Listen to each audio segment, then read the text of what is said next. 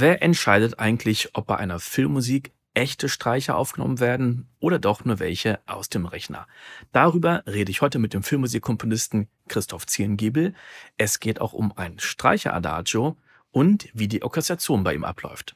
Herzlich willkommen zu Soundcast Filmmusik und Sounddesign. Mein Name ist Tim Heinrich.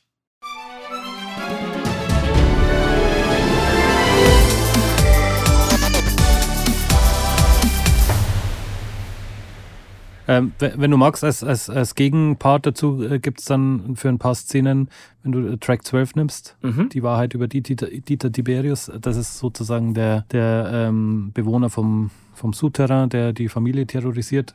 Und das ist dann eben der zweite Teil vom Film, wo es um den Prozess geht. Und ähm, da wird dann eben ein Gutachter aufgerufen, der dann eben erzählt, dass, äh, dass Tiberius äh, überhaupt keine gewalttätige Person ist, sondern dass er einfach äh, eine Störung hat und äh, einfach nur Leute wütend machen will und äh, dass ihn das sozusagen antörnt, wenn Leute schreien oder wütend sind. Genau, und äh, das ist dann so eine, das wird, während dieser Musik wird das erzählt und die Kamera fährt auf die Mutter zu und dann wird ihr klar, ähm, äh, dass das alles einfach äh, gar nicht echt war und, und die ganze Welt bricht für sie zusammen und sie fängt an zu schreien. Das ist echt ziemlich, also für einen ZDF-Film echt ganz schön krass, muss ich sagen. Ja. Und ähm, Genau, und da haben wir dann eben so einen kompletten Counterpart dagegen gesetzt. Ähm, das ist so ein einfaches Streicher-Adagio-Stück, das ein-, zweimal schon vorher vorkommt im Film, äh, in, in anderer Form.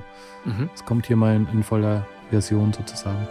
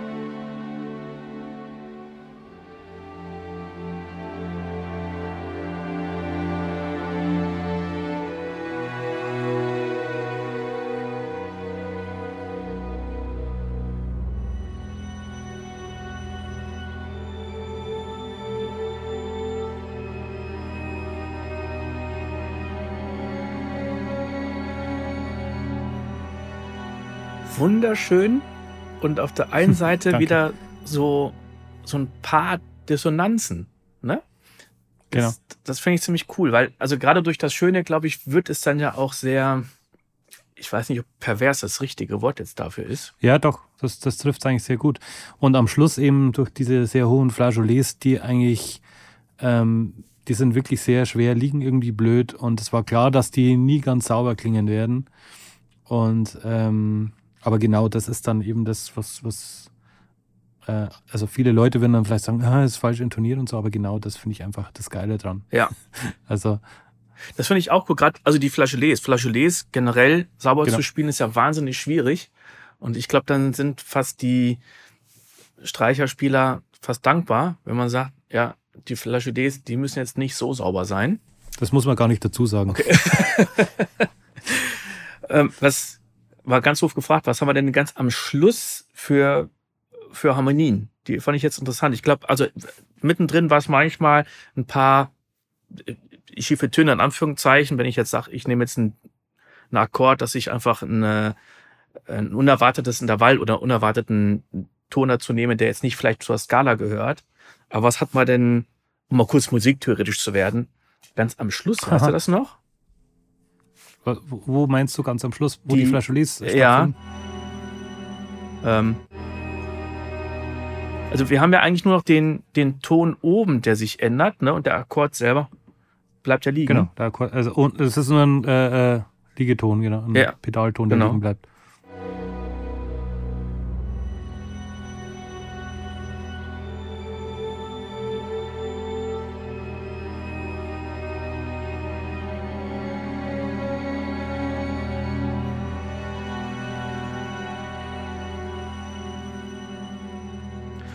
Kann das sein, dass es der James Bond Akkord ist? du meinst dann Moll Major 7, ja? Ja.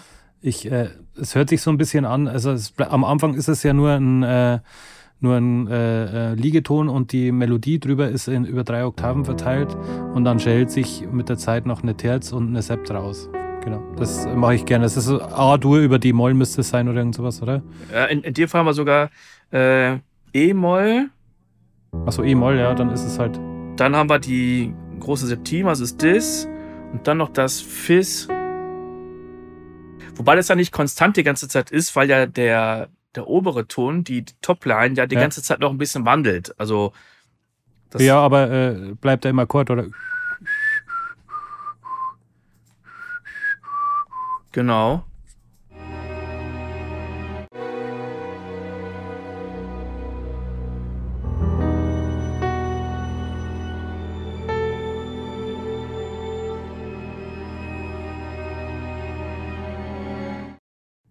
Ja, was ich hier so cool finde, dass es aber überhaupt nicht, obwohl es der James Bond äh, Akkord ist, überhaupt nicht nach James Bond klingt. Nee, aber es ist auch so einer meiner Lieblingsakkorde. Also der taucht relativ oft auf bei ja. mir. Also es gibt auch einen der nächsten Filme, den ich gemacht habe mit, mit Thomas, ist äh, äh, am, der Anfang von etwas. Gibt es auch den, den Soundtrack, da gibt es das auch relativ oft. Das war, wo der eine Mann verschwindet, richtig? du kennst alles, oder? Ja, ja, genau. Wir fangen mal einfach vorne an und gucken fangen mal. Fangen mal von vorne an, ja.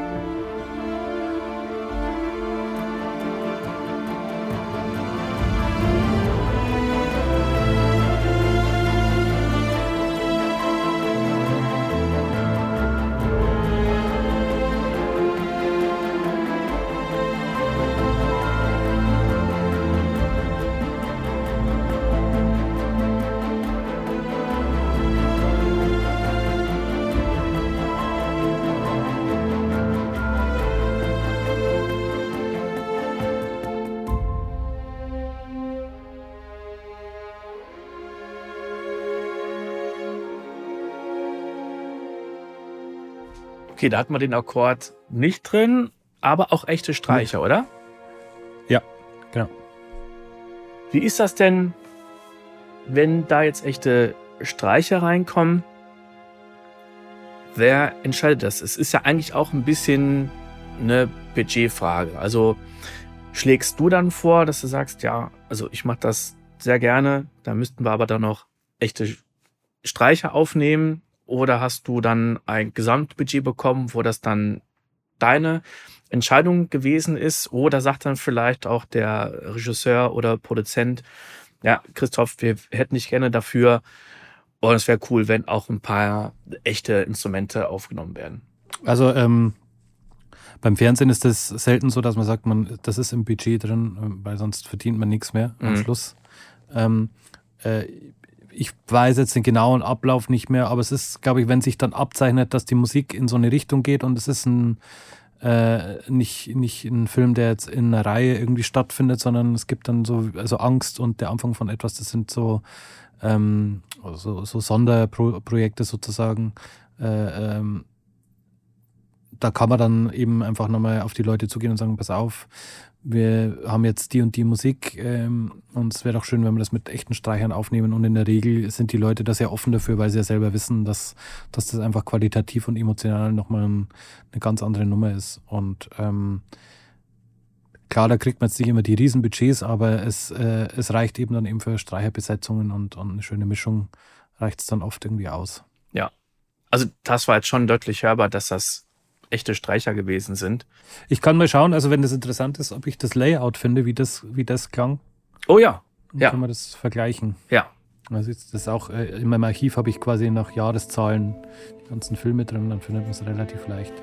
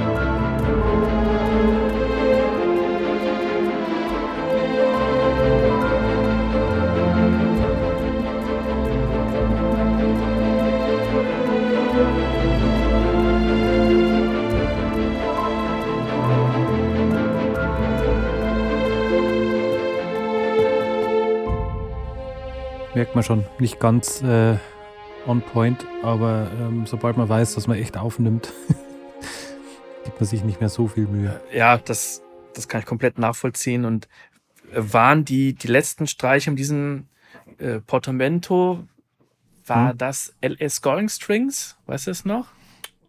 Hm, das weiß ich nicht, aber ich denke mal eher, dass es Cinematic Studio Strings waren. Ich, ich frage deswegen, weil ich bei den, bei den Last hat man ja oft diese Möglichkeit, dass man die Geschwindigkeit genau, des Portamentos ja. über die Velocity steuern kann. Da hat man ja drei verschiedene. Genau, das ist genial, ja. Aber das ist bei, bei, bei den Cinematic Studio Strings ähnlich. Also da hat man zumindest ja. ein Portamento auch drinnen. Stimmt. Ich, ich nutze die gar nicht, glaube ich, immer so oft, weil ich mit den Latenzen manchmal ein tierisches Problem habe. Verstehe ich total, ja. Ähm, aber du, du, hast recht, da hat man das äh, auch. Genau, das ist, wenn man das Legato auf Advanced stellt. Dann hat man drei verschiedene Möglichkeiten. Das, glaube ich, hat damit gar nichts zu tun. Das ist einfach nur, wenn man nicht, wenn man äh, von der Velocity nicht so stark anschlägt und ein gewisses Intervall drückt, dann kommt es automatisch. Das, aber ich benutze eigentlich nur diesen alten Classic Legato Mode, äh, eben genau aus dem Grund, dass die Latenz nicht so hoch ist. Mhm. Mhm. Wenn du die die Noten dann aufschreiben sollst, ich meine, du hast jetzt da Orchestratoren, gibst du dann einfach mhm. die MIDI-Files ab oder machst du dann doch selber Noten? Ich meine, ich habe auch lange mit Logic gearbeitet und war überrascht, wie gut man damit eigentlich Noten machen kann und Partituren. Natürlich nie zu vergleichen mit Sibelius oder Dorico oder Finale. Ja. Ähm, fand aber, dass es doch ziemlich gut aussieht. Ja, ähm, also nutze da noch extra Software oder gibst du dann ausschließlich MIDI-Files und die, die Audio-Files ab? Ich weiß jetzt nicht mehr speziell, wie es bei dem war, aber ich glaube, da haben wir dann angefangen, die Sachen in Sibelius zu übertragen, bevor wir es an Orchestrator gegeben haben.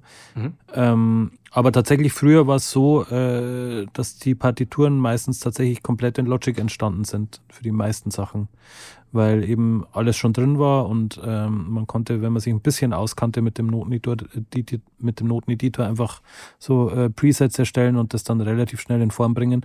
Aber das wurde dann so, ich glaube spätestens ab, ab Logic 10 wurde das sehr, sehr buggy und, und unberechenbar.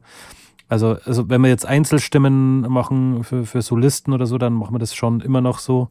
Aber ansonsten ist es immer schneller, das kurz zu quantisieren, äh, als XML zu exportieren und dann äh, in Sibelius oder Dorico oder irgendwas äh, äh, zu importieren. Ja, das ist lustig. Ich habe die allererste Orchesteraufnahme hat sich dann auch wirklich mit Logic vorbereitet, die Partitur, die Einzelstimmen.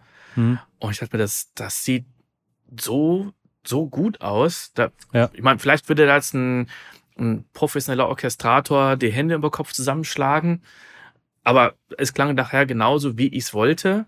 Das ist aber auch schon eine Weile her. Ich habe mit Logic 10 jetzt gar nichts mehr aktiv gearbeitet, bin schon seit, seit fast neun Jahren auf, auf Nuendo. Und da muss ich wirklich sagen, ich liebe zwar Nuendo, aber der Noteneditor in Logic ist irgendwie wesentlich besser. Alles, was da rauskommt, sieht irgendwie besser aus, fühlt sich irgendwie toller an. Ja. Aber das, äh, wie gesagt, bei Logic 9 war das alles noch cool. Mittlerweile ist es einfach, ähm, es ist nahezu unberechenbar teilweise, was da passiert. Ja. Und deswegen ähm, ist das im Workflow einfach auch meistens gar nicht mehr so vorgesehen. Das war der 13. von 19 Teilen. Im 14. Teil geht es um Templove, die Stems des Filmes Angst und der Aufwand für Score-Veröffentlichungen. Du möchtest dir auch ältere, interessante Podcast-Episoden anhören, aber weißt nicht genau, wie du die finden sollst, dann habe ich hier was für dich. Du kannst das komplette Podcast-Verzeichnis kostenlos als PDF runterladen. Den Link dazu findest du in den Shownotes. Und wenn dir das Ganze gefällt und du mich unterstützen möchtest, dann kannst du das machen, indem du mir auf kofi.com einen Kaffee spendierst oder auf Spotify eine 5-Sterne-Bewertung da lässt. Bis zum nächsten Mal.